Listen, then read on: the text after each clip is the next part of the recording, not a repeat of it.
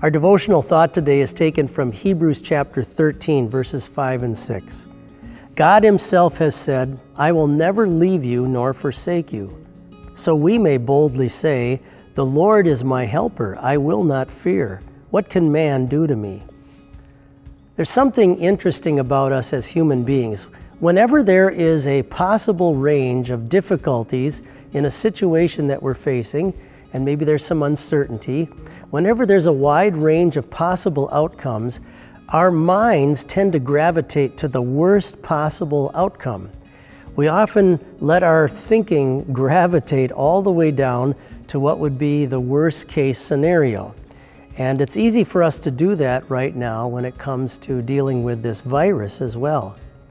Now, there are many precautions that we're going to be asked to take and are being asked to take and there are going to be some disruptions to our lives and to the things that we really want to do and things we wish we could do.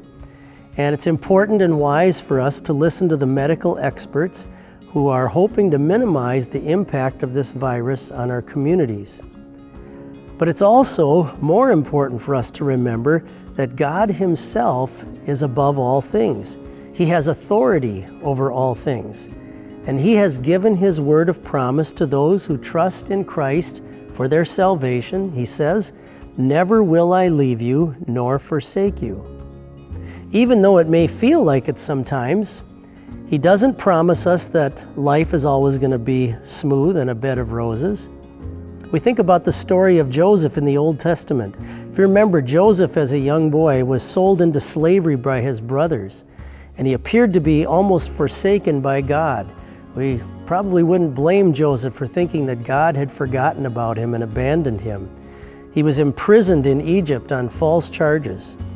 And yet we know from Scripture that God never took his eyes off of this believer. He never took his eyes off of Joseph.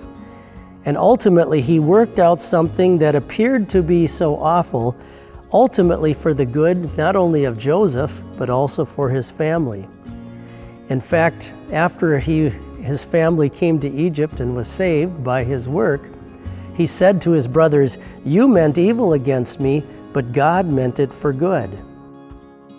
The very same Savior who told his disciples, All authority has been given unto me in heaven and on earth, is the one who invites you and me now, by faith in him, to be able to say, The Lord is my helper, I will not fear. Let's have a prayer as we close. Dear Father in heaven, thank you for making me your dear child through faith in Christ. By your word, give me reassurance of your divine providence that you are truly in control of all things and that you will never leave me or forsake me. Increase my confidence in your gracious promises.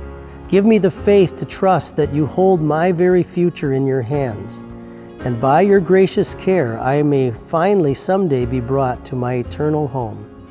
Lord, I believe. Help thou my unbelief. Amen. May God bless your day.